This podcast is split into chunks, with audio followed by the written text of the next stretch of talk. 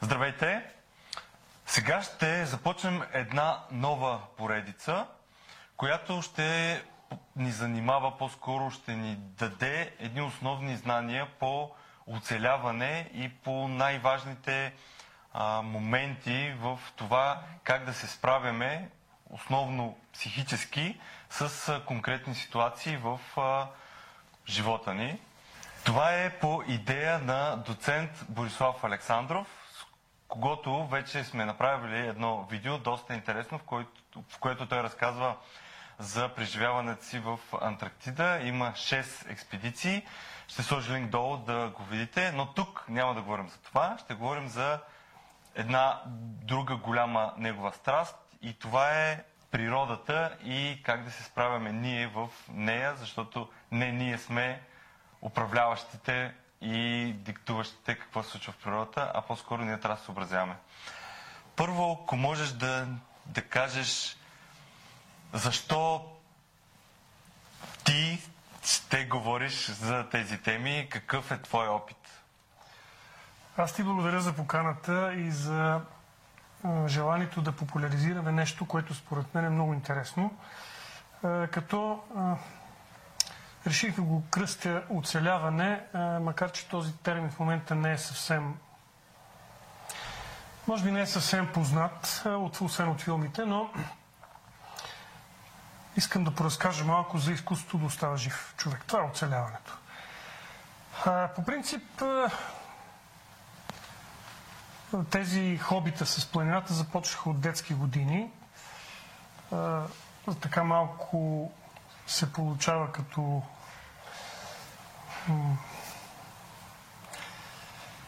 по-особено е, че съм роден в център на София, но също време много рано започнах да се интересувам от планината. Значи първите ми опити с планината бях като ме закараха моите родители в на ски плац Ветровала с едни ски, стари дървени ски, да се опитам да карам. Естествено паднах, то никой не те е учил.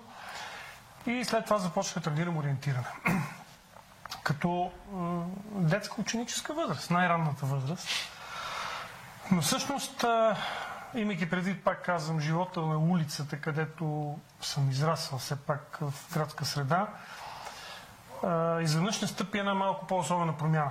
И това беше казармата, когато по уния години се ходеше в казарма, момчетата нали, ходеха в казарма, говоря за преди 89-та година. Поради едно стечение на обстоятелствата, без детай, да детайлизирам нещата, се случи така, че трябваше да попадна в по-сложно поделение, в което човек може да научи много неща, по-особени части, по-скоро в наказателен полк, в който нещата се решаваха така по-грубичко. И всъщност на всичкото отгоре две години и три месеца е това. Тоест три зими станаха с две лета в един район, в който нещата се решаваха малко по-грубичко. Там всъщност думата оцеляване започна да прозира през погледа на момчето, детето, израсло на асфалт и на тротуар. Да. И в един момент се появиха други неща. Всъщност тази школа, която ми даде в това специално поделение за две години и три месеца, ми даде много. Значи там не съм си представил преди това, че се пие от локва, че се яде някакво живо животно, което просто няма... То вече не е живо. Но... Трябва да си го хванеш да, така, а, за да можеш да стигнеш до фазата на това изкуство да остане жив, защото все пак такива бяха времената. Да.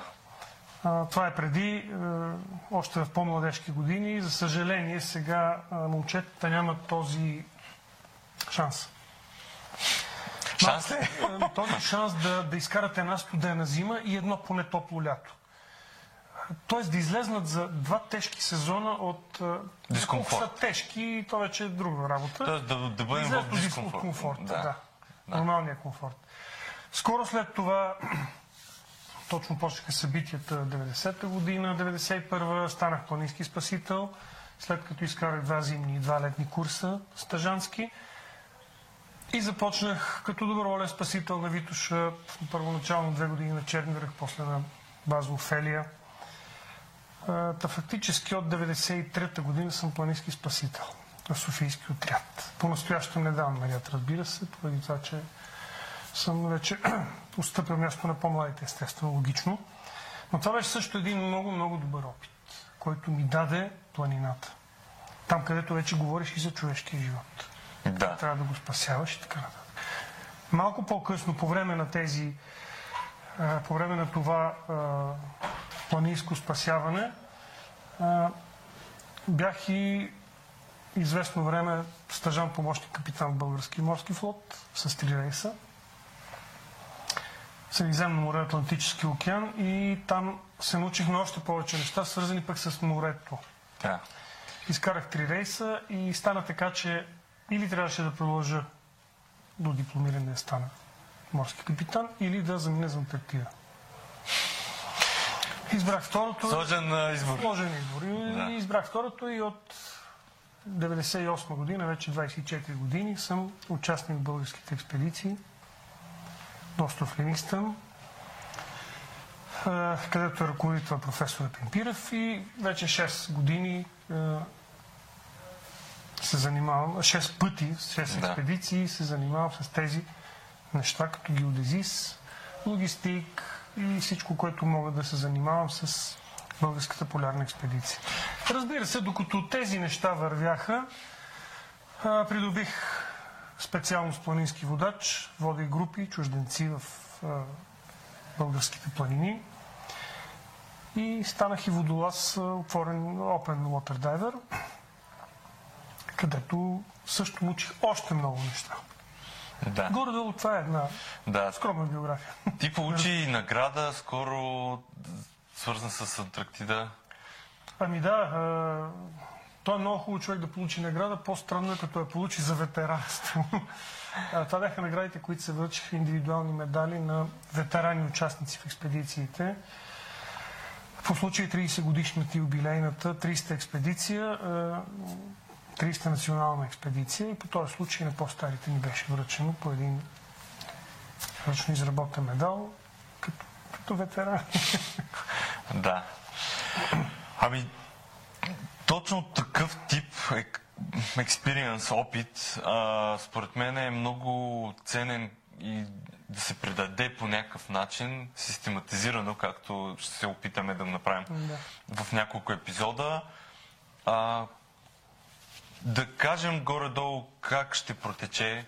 А, мислим да бъдат 10 епизода, да обхванем 10 теми. А, тези теми а, да бъдат, а, така се каже, достатъчно да се придобие основата на това да, да имам представа какво реално можем, в какви ситуации да попаднем и как да се опитаме да, да се справяме с, с тях. Да кажем кои са, кои са тези 10 теми. Идеята, а, идеята на този цикъл от епизоди е по-скоро като започна въобще с причините да стигнем до това оцеляване, след което да разгледаме по какви, а, след като причините са се изяснили, как да овладеем ситуацията психологически, съответно с какви базови най-основни по- познания и умения, пак ако са и навици най-добре, да започне процеса на нашето оцеляване. Преди малко ти споменах, оцеляване значи това е изкуство, да остане жив.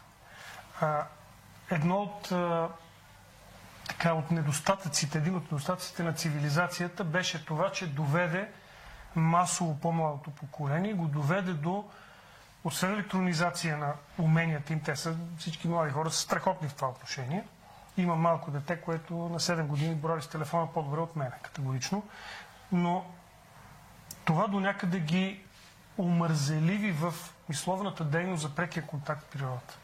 Тоест тази цивилизация отне много. И всъщност тези събития няма да спрат да се случват. Няма как. Ние сме в природата. Да, да. Няма как да се.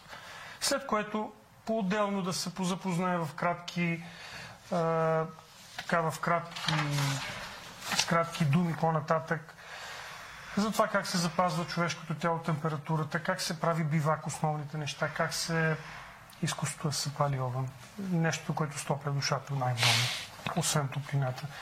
Много важни проблеми, как се извършва ориентацията на хората, когато излезнат от булеварда или от а, колата си, която има GPS вътре, просто как да могат да се ориентират, как да борават елементарно с карта, да познават съзвездия, поведение на Слънце, Луна, тези наши вечни спътници, да. които непрекъснато ги виждаме, дай Боже. След което как да си осигурим питейна вода. Това го учихме много долу ние там по тези места. Храна. Как да не се научим да хората, да, да научим хората да дават сигнали. И да, да не забравя никой. Винаги случили му се на човек, някой го търси. Въпросът е да станем по-видими. За разлика от военните, когато нали, при военните беше там целта е да не те видят. Нали? Тук да. пък нашата цел е да ни видят, да. ако сме а, закъсали. В този му вид малко как да постъпи човек от медицинска гледна точка. Това са ориентировачно дестина епизодчета, които могат да бъдат полезни за в най-базов, най-базов вид. Е, това за напреднали се случва, когато се излезе навън и вече самият човек да. му се случи това, ето направи бивак. Ето запали огън, намери си вода, те са 4-5 неща да, по-важни. Да. Това го виждам аз като идея. Коя е първата част и с какво ще започнем? Кое е най-важното, което трябва да знаем? Първо и най-важно да направим една основна разлика. Стигнем ли до оцеляването по принцип, трябва да имаме първо едно ясно за нас положение. Какво значи, стигнем ли до оцеляване, значи имало някаква опасност. Хубаво е младите хора да знаят. И не само младите, нека и другите да го знаят. Едно нещо, което много се подценява, забелязал съм го и в планинска служба, и в корабите, когато бях. Много често не се прави разлика между природна даденост и опасност. Опасно ли е да ме затрупа лавина? Опасно е. А, само, че в града няма лавини. В града обаче има висулки. Опасно е да падне висулка? Същата работа. Значи, колкото опасно в планината, може да бъде толкова опасно и в градската среда. Да не кажем, че някой път тук е по-опасно, защото се случват и други неща. Е, когато природните дадености не се оценят правилно, те стават опасности. Ако се оценят правилно, така са научили в лото опасности няма. Просто ги оценяваш правилно, подготвяш се и преминаваш оттам. Роала Мунцен е казал, известният първопроходец на Южния полюс, казва, този, който не може да си подготви експедиция, той претърпява приключение. Който я подготвя добре и съответно нещата върват малко по-правилно. Когато обаче не се направи това, се стига до опасността. Опасността ни превзема и какво се получава? Стигаме, рано или късно може да стигнем до проблема оцеляване. Това искам да изброя на хората, които биха разгледали тези серийки. В малко по а, така, скромен вид, на бързичко, без много да се впускам. А, аз го казвам, това са едни три осмици. Основните причини, които пораждат въобще процеса на оцеляване, може да се класифицират като 8, разбира се, с подточки, с укрупняване, но ориентировъчно могат да бъдат 8. Това е първата осмица. Значи, нека да кажем няколко думи за нея. А, как да класифицираме въобще а, тези случки, които наричат опасности и в последствие причини за оцеляване? В последствие. Някой път те много бързо се решават, но някой път, за съжаление, могат да останат нерешими. Първо причината. Първото нещо е причината, която поражда тази ситуация. Ние трябва да знаем какво е породило. Дали е земетресение, дали е лавина, дали е авиационна катастрофа. Просто това са най-различни богата гама събития, които в 21 век могат да се случат на всеки света се отвори, изключвам пандемията, но света се отвори, всеки пътува, туристи до Южния полюс, до Северния, Хималайте, Еверест не може да стъпиш горе на върха, т.е. вече е много по-отворено и се пътува. Което означава, че тези неща могат да се случват. И ще се случват. И те вече се случват, но и ще се случват повече.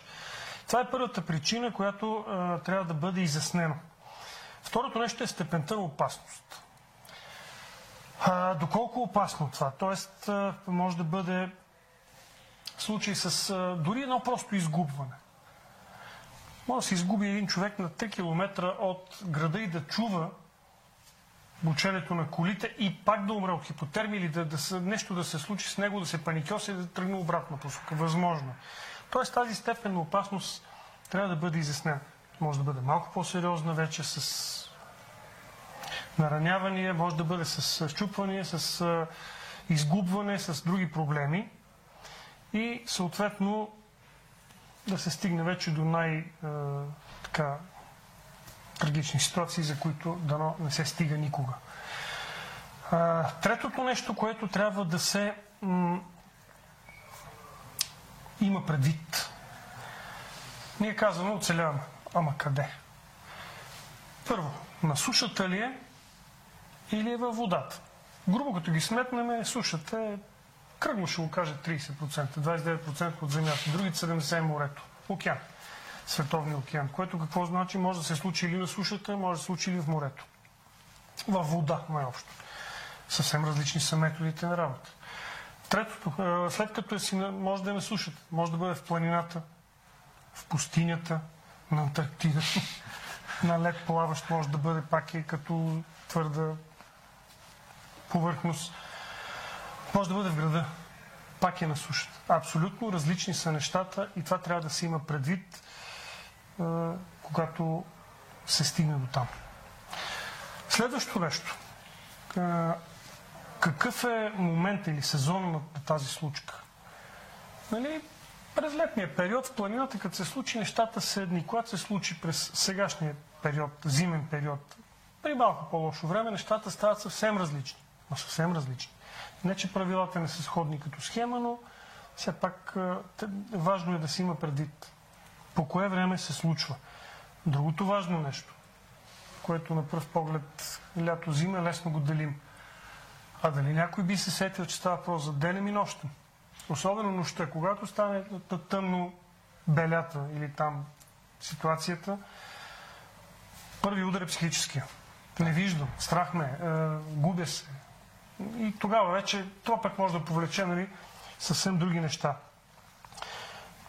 Следва. Какъв е броя на тези, които участват в е, ситуацията? Да го наричам го на ситуация, може да е опасност, може да е да. повод за оцеляване.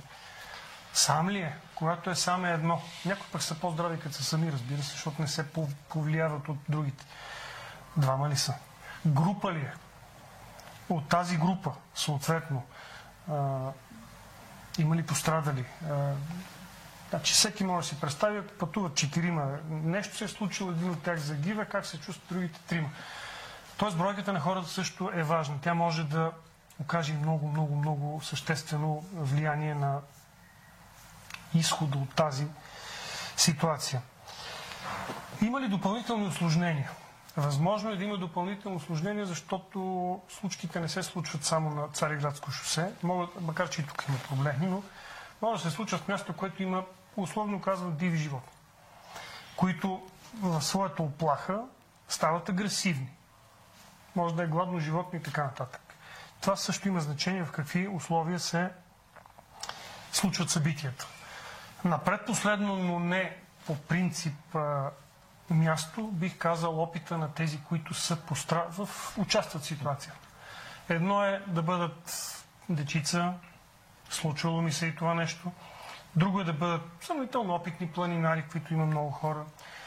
Трето е да бъдат спасители, експерти по някакъв тип. Съвсем различно става вече като е, участие в такъв е, тип. И на последно място, макар че не би следвало да е последно, но така в приоритетите е екипировката на тези, които участват в ситуацията. Значи някой тръгнал, условно казвам, да хвърли буклука по чехли, пък се озовал някъде в планината и така нататък. А, другия пък е тръгнал с екипировка и му се случва това. Значи естествено шанса да той да оцелее е много по-голям, разбира се.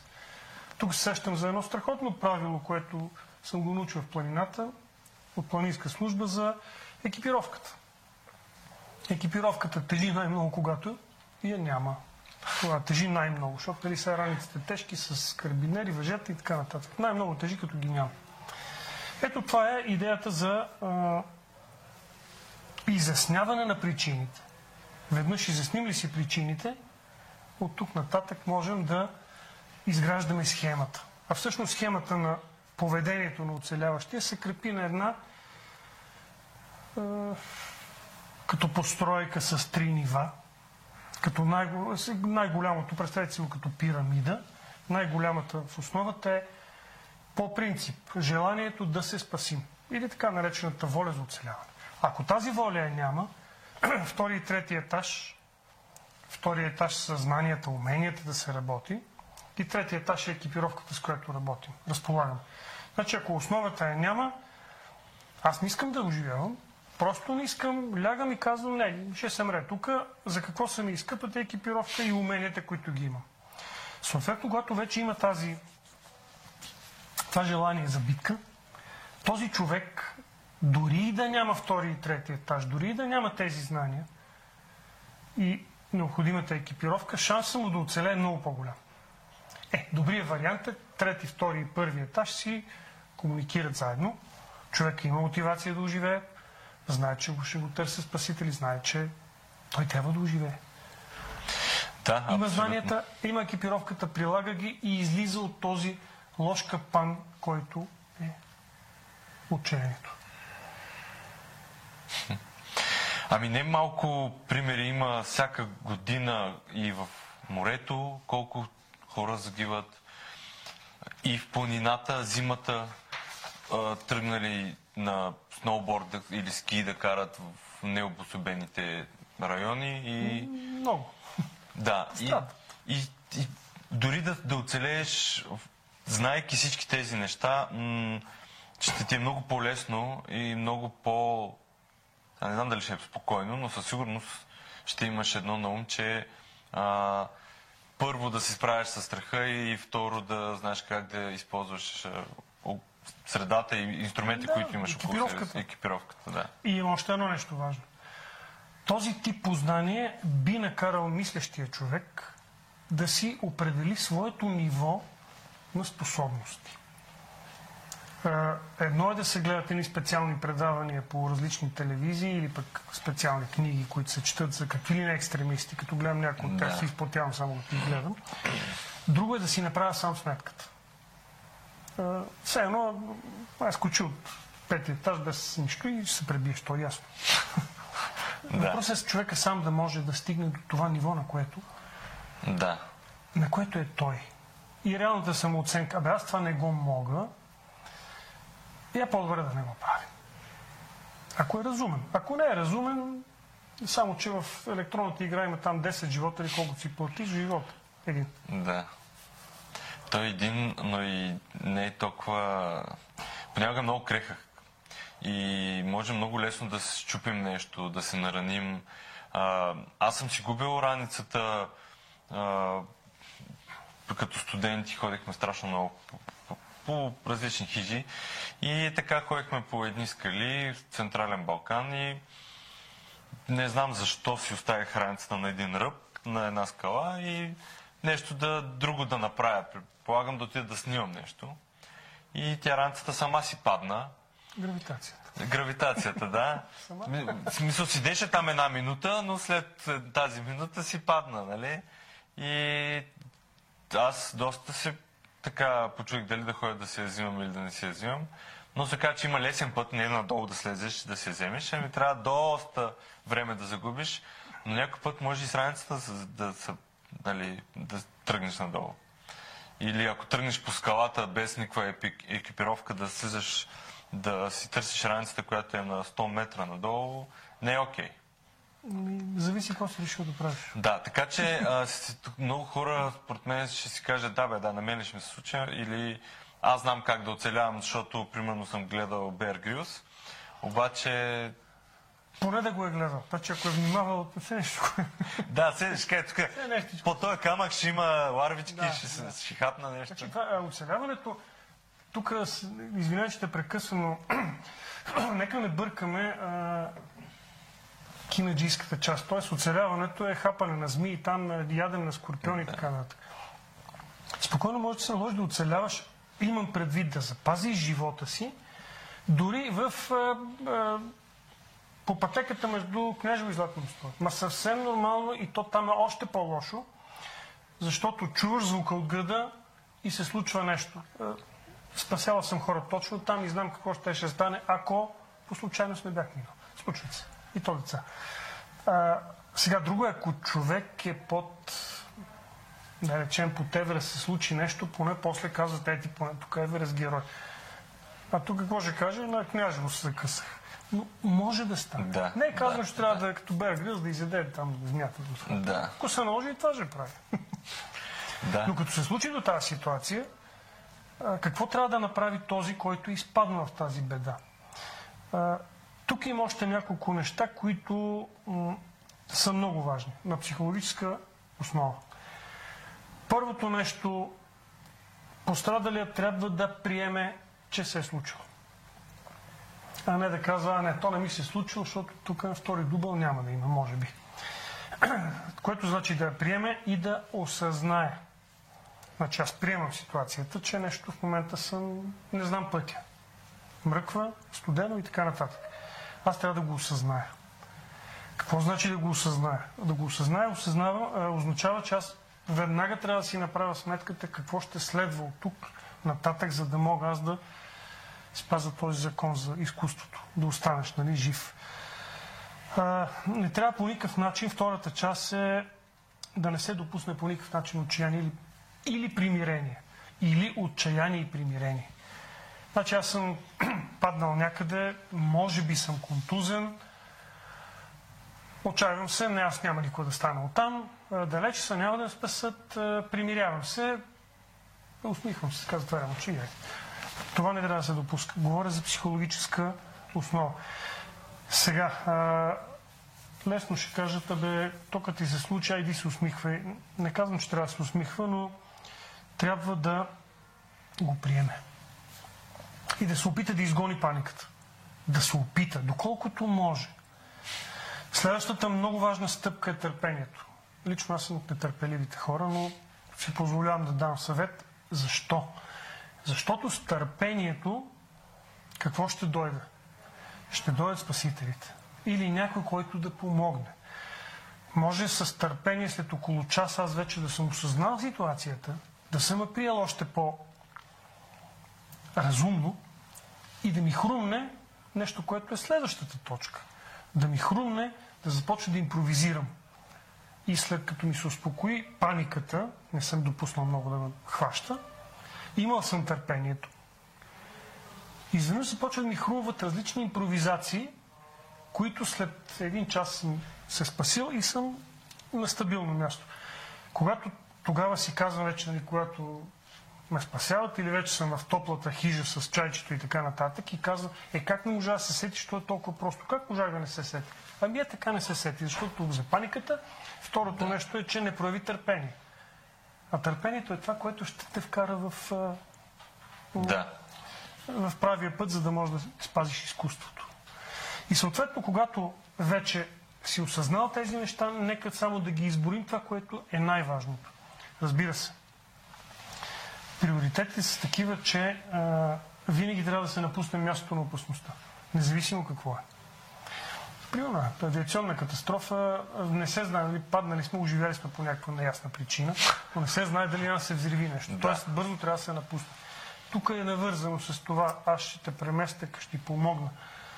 Ти може да си толкова пострадал, че те да убия. Това също е много важно да се направи оценка. Но, след като сме успели да се дръпнем от конкретното опасно място за повтаряне на случката или на какъвто инцидент е, вече трябва да спазваме някаква определена сравнително сходна схема при различните събития. Първото най-важно нещо запазване температурата на тялото. Тоест, ако е горещо да го охладим, ако е студено да го затоплим.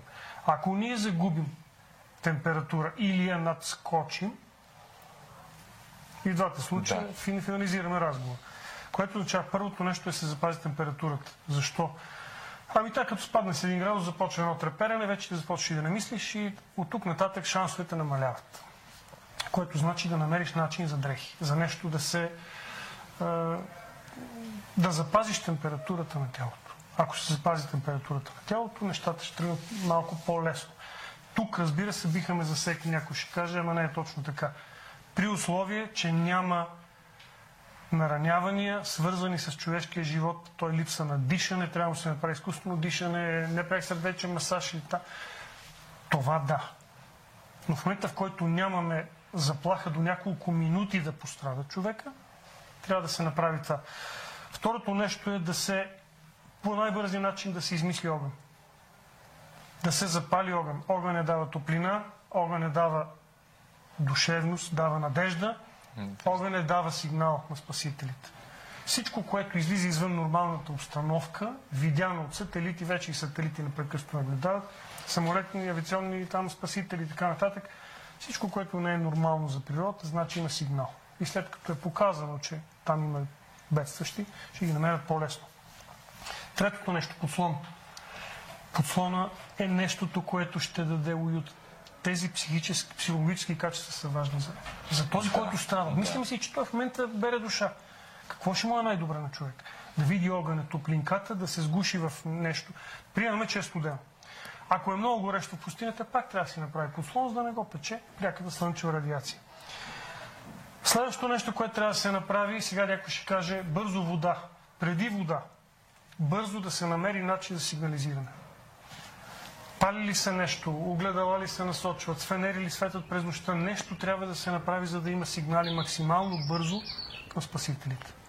Следват двете неща, свързани с намиране на питейна вода, за да може да си справим с дехидратацията. След което вече може да говорим за храна, имайки предвид, че статистиката показва, че без вода 3 до четвърти ден някъде може да се изкара. Три дена се изкарва, без храна се изкарва три седмици. И се Не, не е яко, ама Еми, на, начин е съвсем хедонистично, обаче пък а, се издържа, т.е. живее се. Но без вода повече от 3 дена се замъглява съзнанието и Да, но ние приемаме, че можем да направим съзнателните действия, тези стъпки за следващите няколко часа, ако а, сме физически способни и за да на- намерят максимално бързо. Да, и когато вече тези неща са задвижени, т.е. този механизъм на оцеляване е задвижен, то вече и самата психология на човека започва да казва, бе, аз май ще се оправя. Остават двете неща, които са в този списък сравнително към накрая. Вече мога да се ориентирам, да търся начини за ориентиране. Мога да се придвижа. Това е, това е нож две острията, защото ако сме извикали спасители, те търсят там, аз тръгвам да се местя. Това пък е другата страна, но не е лош човек да може да се ориентира. Вече да, да има тези умения. И на последно място, но не на последно изцяло като списък, а, да се старае да не допусне нови наранявания. Да пострада. Значи той вече вижда спасителите и тръгва да бяга, чупи си краката. Тоест да не допуска нови травми. Сравнително това е порядъка, по който би трябвало да действа. Да напусне ситуацията, да се опита да запази телесна температура, да я се храни независимо в коя посока, нагоре-надолу, подслон, огън, намира водата, храни се в последствие с нещо, за да задоволява нормалните калорийни изисквания на тялото, за да може да тръгне, вече се е ориентирал, пази се от нараняване, сигнализирал на спасителите. Това са нещата, които е хубаво да ги знаят хората, защото те в електронен вид са едни, в Да, действителността да, да. са малко по-други. Да. Аз съм сигурен, че почти всички сме попадали, поне които са пътуват на някъде, а, повече природа а, а, посещаваме, планина, имаме в България прекрасни планини. А, между другото, не всяка държава има, което има планини, има така хижи, където може да се ходи а, толкова лесно, казвам лесно, защото а, дори хижи, които изискват 3-4-5 часа ходене, има си пътека, маркировка и така нататък. Но всяка година чуваме паднали хора, от кончето колко често се пада, а там... Е добре, че падат от по... Да, правилната да, страна. Да, а, но въпросът е, че а, има хора, които а, подценяват много често, а, купуват си скъпа палатка и скъп спален чувал и отива на нова година да спи някъде в планината. И това не е най-лесното, нали, да си купиш спален чувал, защото е много скъп и да, да замръзнеш там. Не е само температурата. Страшно много други а, фактори има, които а, могат да, да те... Най-вече за мен е психическото състояние. А, не малко примери има как а, точно покрай паниката тръгваш да бягаш бос и гол и си приключил зимата. Става лято. Да, затова тези неща, които а, ти казваш, според мен са супер важни да, да могат да се осмислят и да могат да, а, да, да останат по някакъв начин в, във всички нас, за да, а, за да си ги как да повтаряме, ако трябва да си пуснем видеото, да си го припомним това и да, а, да тръгнем една идея по-уверени, че по каквото и да стане, поне да знаем, че трябва да сме спокойни и следващите стъпки са това, което ти изреждаш, да си набавим а, нещо за температурата, огън, сигнал и така нататък. Това, което се забелязва така като един странно така, като различие, в по-опасните сфери на човешкия живот, нали, пътувания, планини, катерни и така нататък, хората са повече склонни да се надценят, отколкото да се подценят. Да, да. А в а, неща, които по никакъв начин нямат и решаването на една задача или написане на един текст, по никакъв начин това не е опасно за живота ти, там се подценяват. Да, А да. колко е полезно да се подцени, по-добре се подцени преди да се катериш по тази стена. Да, абсолютно да. Това е много... Много наистина- забелязвам, аз работя с млади хора, работя с студенти, вече 33 години ще стане преподавам. Имам така наблюдение, покачва се график, линията на само надценяването. Опасно е. Това заради технологиите ли? До голяма степен да. Тоест ние реално живеем тук повече а, и тук е много по-лесно. Категорично. Да не говорим сега като държа телефона, се сещам колко много хора загиват в света, снимайки се на опасни места. Да. Или загиват, защото са паднали от опасно място, за да се снимат и точно заради това, че са се наценили, пада им цялата воля, защото нямат идея как да, да се справят с ситуацията. Значи не е само, не е само технологията мисленето. Да, ние нямаме подготовка никаква в а, ежедневието и в... а, Сега ще имаме. Да, точно, да. Благодарение на теб. Ще има такава подготовка, но хубаво да се мисли. Просто да се помисли. Тая глава ни е дадена, освен да ни слагаме шапка, каска там, нещо и да мислим, защото това е... Живота е един. Дори да не загинем, само си причиним разни неприятни последици, може цял живот да го помним, че не сме мислили. Мислене с самодисциплина плюс нови технологии може да направи невероятно. Да. Как го мисля аз? Да, така е. Но номер едно е първата, може би, точка е да запазим самообладание и да бъдем а, по-скоро стабилни психически в а, каквато и да е ситуация, защото това може да донесе и много ползи, и много а, минуси. И ако Страха не помага. Значи той понякога ни спасява от нещо, защото ме е страх да скоча от покрива. Ме плаши, нали? Това ме спасява. Но страха не помага просто. Хубаво е да го знаем, че е опасно, но това е лош съветник. Да, да. Какво ще има втори епизод? Ами аз бих ти предложил да си поговорим малко по-подробно а, след, след този за тези е, принципи, по които, тези стъпки, които трябва да спазваме. Как да запазим топлината, да запазим баланса на топлината. След това как да си е, направим огън, как да си направим подслон, Много хора ще кажат, вероятно, абе, кому учиш на тия работи, те са елементарни. Да, елементарни са. Елементарни са до момента, в който му се наложи на човек да го прави, се оказва, Да. че бе, всъщност май не било толкова елементарно. Да, да. И с тези неща вече да се опитаме да събудим в зрителите нещо, което да ги накара да го харесват и да го правят правилно. Да, Освен знанията, да постигнат някакви умения и вече върха на пирамидата са навиците, когато го правят. Да, абсолютно, защото въпреки, че ще има хора, които ще кажат, да бе, аз си паря печка на село, примерно, или камина и така нататък, съвсем друго е, когато си в природата и Да. трябва да съхраниш твой или друг живот и так, за това да запалиш огън, не просто Да. защото ти е спокойно и хубаво на Не е камината. задължително да го гледа. Да. Добре, много ти благодаря. И аз благодаря. И очаквайте и следващите епизоди. Това е.